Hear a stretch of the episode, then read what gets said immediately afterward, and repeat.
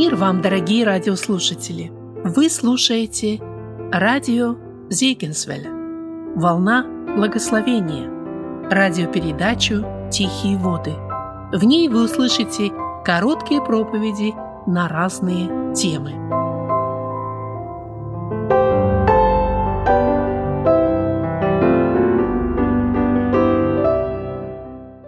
Приветствую. Помните, апостол Павел попал в бурю. Его везли в Рим, воины там были. И вот такой шторм был, что люди не кушали, не ели, не пили. И апостол Павел сказал, ободритесь.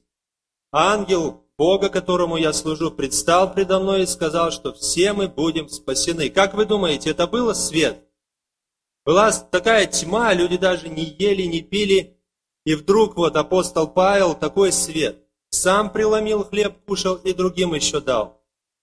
Друзья, вот мы собрались сюда для того, чтобы поговорить о словах Иисуса Христа. Вы свет миру. Но если бы мы говорили, какие мы особенные, какие мы хорошие, вот мы свет, мы самое лучшее в этом мире, но не поговорили о проблемах, почему у нас не всегда получается светить, если бы мы не поговорили о некоторых деталях, о тонкостях, как светить, чтобы научиться светить, даже вот в такие темные времена, темные обстоятельства, чтобы мы могли светить, вы были бы довольны, если бы мы только говорили, какие мы хорошие, а не поговорили о проблемах. Я думаю, что нет. Мы пришли сюда научиться, и чтобы слова Иисуса Христа действительно исполнились в нашей жизни. Для этого давайте мы откроем 56-й псалом. Я его читаю весь. «Начальнику хора, не погуби». Писание Давида, когда он убежал от Саула в пещеру. «Помилуй меня, Боже, помилуй меня, ибо на Тебя уповает душа моя, и в тени крыл Твоих я укроюсь, доколе не пройдут беды. Воззову к Богу Всевышнему, Богу благодетельствующему мне. Он пошлет с небес и спасет меня, посрамит ищущего поглотить меня, пошлет Бог милость свою и истину свою. Душа моя среди львов, я лежу среди дышащих пламенем, среди сынов человеческих, у которых зубы копья, и стрелы, у которых язык острый меч – Будь превознесен выше небес Божий, над всей землей да будет слава Твоя. Приготовили сеть ногам моим, душа моя поникла, выкопали предо мной яму и сами упали в нее. Готово сердце мое, Боже, готово сердце мое, буду петь и славить. Воспрянь, слава моя, воспрянь псалтири гусли, я встану рано. Буду славить Тебя, Господи, между народами, буду воспевать Тебе среди племен, ибо до небес велика милость Твоя, и до облаков истина Твоя. Будь превознесен выше небес, Боже, и над всею землею да будет слава Твоя. Братья и сестры, вот в этом псалме меня поразило вот это одно слово «готово сердце мое». Когда, ну, обычно ну как, люди готовятся к чему-то. Ну вот такого я не слышал, готово сердце мое. А что, оно не было готово, когда Давид начинал писать этот псалом? Почему вдруг посредине псалма сердце его готово? Когда мы смотрим на весь этот псалом, как он начинается, он начинается очень минорно. И вдруг посредине этого псалма написано «Готово сердце мое», и настроение полностью меняется. Была тьма, и вдруг свет. А как мы можем светить в этом мире, если внутри темно? Когда мы сами в потемках? Невозможно. Поэтому вот у Давида мы можем поучиться, каким образом был в тьме, и вдруг свет. И такой свет, что увидят и народы, и племена, и даже мы видим этот свет. Столько лет прошло, и этот свет светит для нас. Каким образом он научился высекать эту искру света в этой тьме. И поэтому мы будем смотреть в текст, мы углубимся и посмотрим, как это у него получилось. Вообще люди готовятся к разным вещам. готовятся к войне. А страны тратят очень большие деньги для того, чтобы вооружаться, чтобы быть готовыми воевать. Отрабатывают технику, стратегию. Люди готовятся, потому что придешь на поле боя, если ты не подготовлен, все, ты жертва. Люди готовятся к принятию гостей, это более нам понятно. Да, вот когда гости приходят, что у нас дома происходит?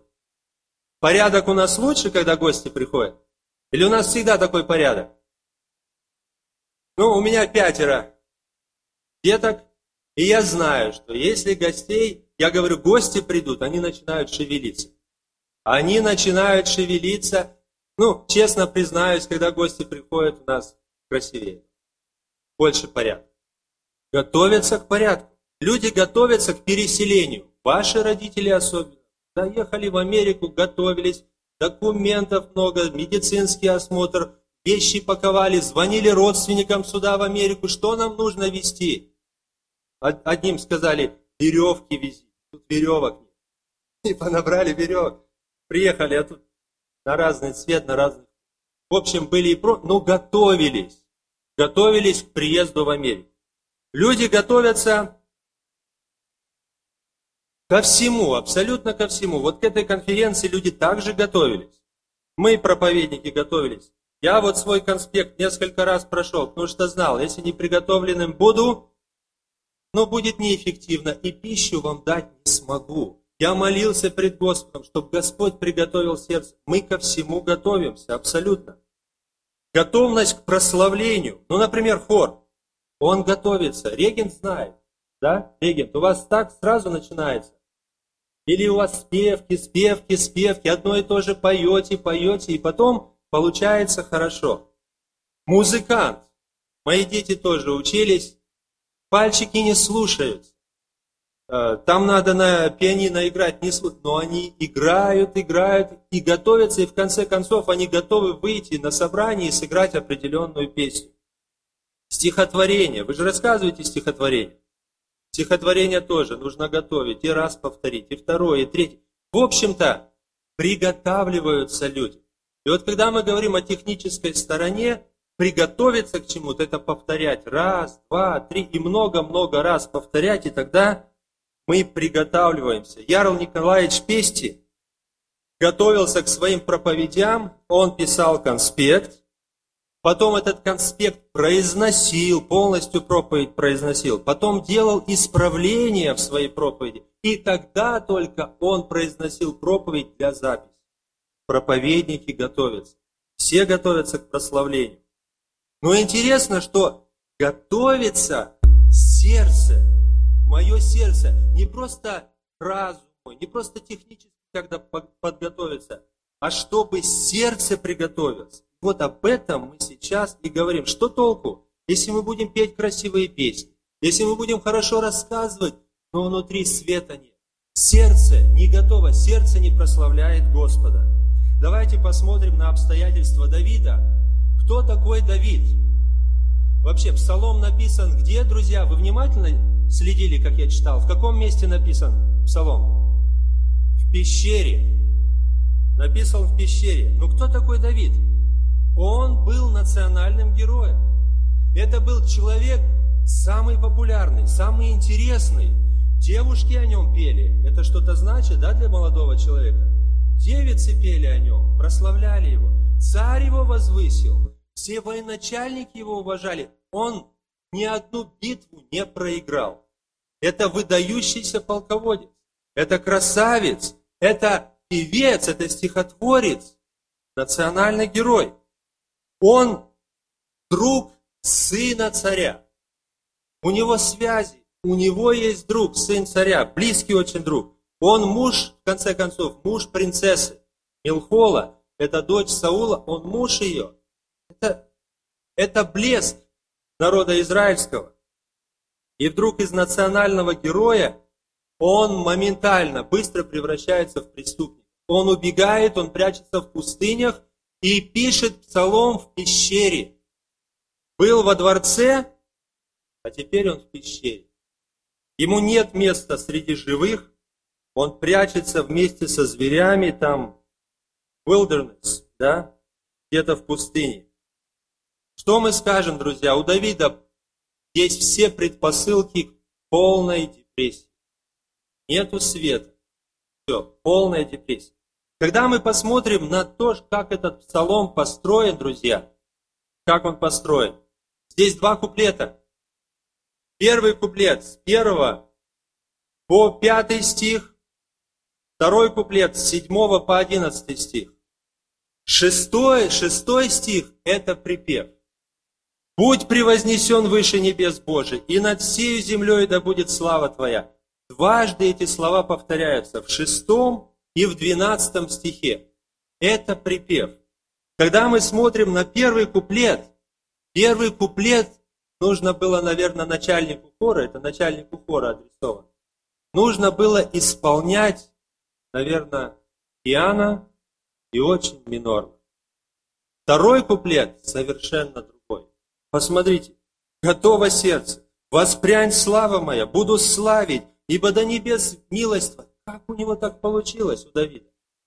Первый куплет такой мрачный, второй куплет такой радостный. Мы видим, что в первом куплете дается, ну как бы контекст, в котором написана эта песня. Что происходит, какие обстоятельства вокруг Давида. Первый куплет – это просьба о помощи. Первый куплет говорит о том, что Давид в безвыходном состоянии. Тот Давид, который поражал льва, который поражал медведя, который убил Голиафа, смело выходил. Теперь он жалуется Господу и жалобным голосом говорит, Моя душа между львами, среди львов. Я между теми, которые дышат огнем. Так он выражает свое состояние, свою депрессию. Он переживает, так ему тяжело. Давид, который был бесстрашен, мы видим, что он в страхе. У него безвыходное состояние. И единственное, что он может, он говорит, помилуй меня, Боже. Просто помилуй, потому что я на Тебя уповаю. Милости просит у Господа. Когда мы дальше читаем, шестой, да, вот мы говорим, это припев, где он находит силы, вот он жалуется, а потом говорит, будь превознесен выше небес, Боже, и над всей землей да будет слава Твоя. Вот в этой скорби, друзья, очень важно, очень внимательно. Когда вот такое депрессивное состояние, он все равно прославляет Господа.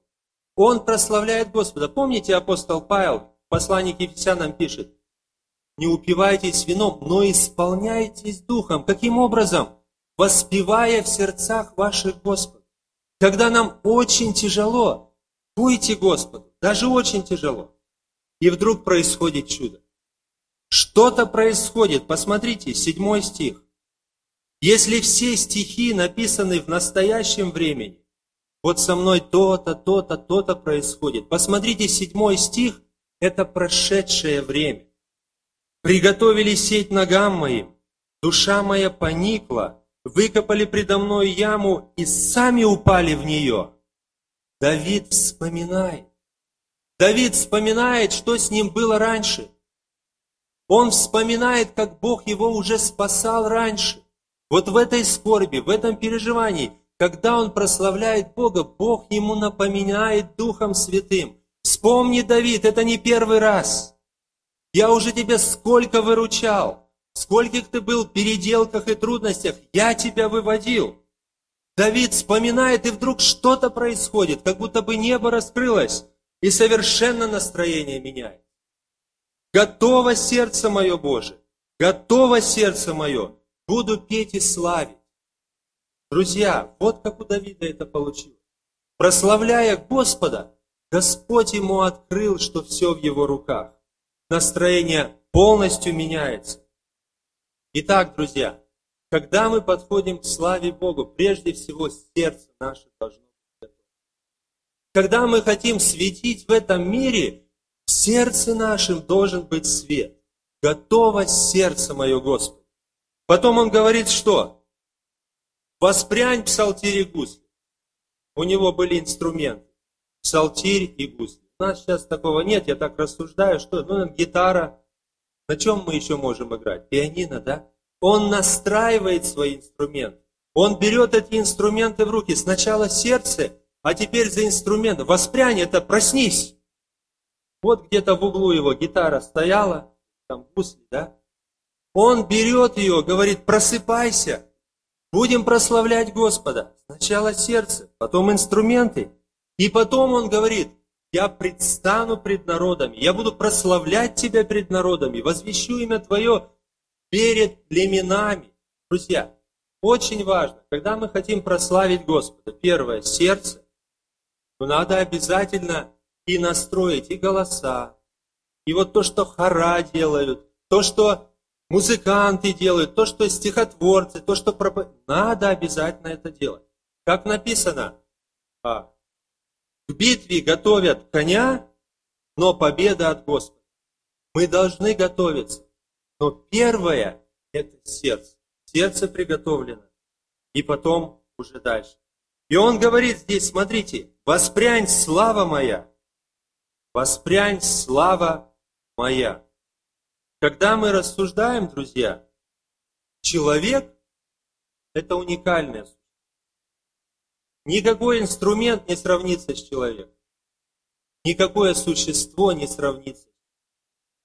Слава моя, слава человека. Если так вот же говорить, братья и сестры, по большому счету, никто не может петь так, как поет человек. Хотя мы на Рождество поем, что ангелы поют на небе, но если мы внимательно читаем тексты Священного Писания, мы нигде не найдем, чтобы было написано, что ангелы поют. Они, а, как там написано, славословят, они взывают. Но чтобы ангелы пели, друзья, давайте, приходите сегодня в свои комнаты и проверяете. Найдите хоть одно место, где написано, что ангелы поют. Мы говорим, что птички поют, да, по-своему, но чтобы производить вот это раздельные звуки, чтобы мелодия была, нигде мы не находим этого священства. И в природе не находим. Человек особенное существо, и он может прославлять Господа особенно. И для Господа так это ценно. Особенно песня из пещеры, друзья. Песня из пещеры для Господа это очень приятная жертва. Друзья, но здесь мы находим еще одну личность. Какую личность? Давид, а еще кто? Давид каким образом оказался в пещере? От Саула убегал. От Саула убегал. И когда мы смотрим на царя Саула, у него есть слава, у него есть войско, у него есть царство. Он очень богатый человек, у него много власти, большое влияние, но в то же время мы можем сказать, это очень бедный человек. Почему? Потому что он находится во тьме. Этот человек во тьме. И у него тоже есть песня, своя песня. Это записано 1 Царств, 28 глава, 15 стих. Когда он пришел к волшебнице, там она вызвала Самуила, какие слова он произносит? «Тяжело мне, и Бог не отвечает». Друзья, я хотел бы, чтобы вы посмотрели сейчас внутрь себя. Вот проповедник перед вами стоит. Может, вы оцениваете там галстук, рубашку, как он говорит, no, no, no, в сторону все это. Посмотрите внутрь себя. Какая песня в ваших сердцах звучит. Может, вы улыбаетесь, вы с друзьями, светло здесь, но в душе светло или нет? Может быть, там тьма. И может, ты можешь сказать, да, Господи, у меня та же песня, что и у Саула. Тяжело мне очень. Бог не отвечает. А ведь было время. Было время, когда Саулу Бог отвечал. Когда Саул стал новым человеком. Когда Бог давал ему откровение, когда давал ему силы, когда давал ему лидерство. И он был настоящим лидером, настоящим царем. И Бог давал эту силу. Что произошло с Саулом? Саул не повиновался. И тогда, когда Бог сказал ему, отвергнуто царство от тебя, не тебе быть царем, Саулу надо было просто смириться. Вот это все наказание, просто уйти из царства. и Бог также бы продолжал с ним иметь общение. Но он упорствовал, он не слушался Бога. Друзья, может, вы слышите в своем сердце голос Божий. Он говорит, не делай того или другого, но ты не слушай. И в этом вся проблема. Поэтому темно в твоем сердце. Темно в твоем сердце. Проверь, какая песня у тебя. Давид в этом псалме говорит, «Воззову к Богу Всевышнему, благодетельствующему мне». Дорогие друзья, которые не понимают, что с вами происходит, почему вы находитесь в трудных обстоятельствах, почему вам тяжело. Вроде бы и греха никакого-то нет. И вы слушаетесь Господа, но вам тяжело. Что происходит? Посмотрите на Давида. Он в пещере, он в тесненных обстоятельствах, но он говорит, что Бог благодетельствует мне. Но ведь Давид мог спросить, Господи, ты помазал меня на царя. Где это царство? Я всегда был верен тебе. Где благословение, которое ты обещал? Где моя жена? Жена, которую он любил, Милхола, за которую жертвовал своей жизнью? Где она? И много вопросов можно было задавать Богу, но все-таки он не упускал из виду, что Бог благодетельствует ему. Бог любит его даже в таких обстоятельствах. Друзья, пожалуйста, если вам очень тяжело, не убирайте свой взор с Господа, Иисуса Христа. Даже если вам тяжело, Он благодетельствует. В чем дело? Что происходит? Да, Давид, ты будешь царем. Да, Давид, ты будешь прославлять меня перед народами. Ты будешь выводить и вводить мой народ. Ты царь, но тебе нужно научиться. Я тебя готовлю к этому царству. Ты должен научиться петь мне даже тогда, когда темно, когда тяжело. Потому что царство – это непростое дело. Ты должен пройти через эту школу. Друзья, Господь предназначил нам управлять. Господь сделал нас царями и священниками, и поэтому нам приходится проходить через трудности. И поэтому мы иногда находим себя в пещерах, когда нам очень трудно, когда, может, друзья от нас отворачивают. Может, дорогая сестра, когда тебе никто не предлагает, ты ждешь, ты хочешь замуж выйти. Дорогой брат, когда ты два, три, четыре раза предложил, и тебе не отвечают, не отчаивайся, может, у тебя темно. Смотри на Господа, там все ответы, там благословение. Может, у тебя с работой ничего не получается. Может, учебу, экзамены ты завалил. Смотри на Господа, даже если сильно темно, потому что небо не всегда будет в тучах, оно откроется для тебя. Так было у Давида. Какая бы глубокая яма ни была в нашей милости и истины, они очень с любого места, с любой пещеры можно увидать милость Господа. Поэтому смотри наверх, смотри на Господа. Может быть, еще и серьезнее вещи. Может, мысли приходят, я самому. Может, ты начал искать утешение где-то за компьютером. Грех поразил. Может, ты потянулся за рюмкой, или может где-то кто-то тебе предложил наркотики, тебе темно, и ты ищешь выход.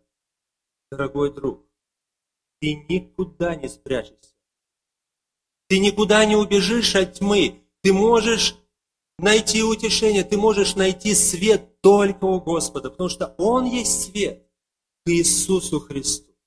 Как бы тебе тяжело не было, как бы ты не понимал, как бы ты ну, был в недоразумении, что со мной происходит, ко Христу только один путь. Никакое самоубийство не решит вопроса. Еще страшнее будет. Оттуда уже выхода нет, сада. Нету выхода, дорогие друзья. Кому такая мысль приходит? Есть единственное место на всем белом свете. Это Иисуса Христа у ног. Там свет. И тогда, когда Иисус Христос наполнит твое сердце светом, когда Он сам наполнит тебя самим собою, тогда легко светить. Легко светить, тогда легко идти против течения.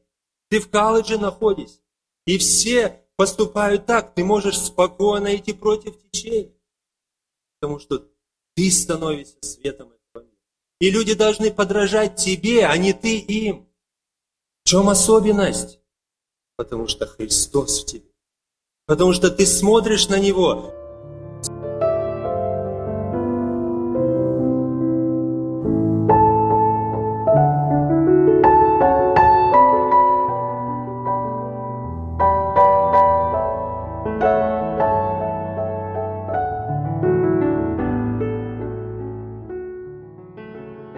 слушали радиопередачу «Тихие воды».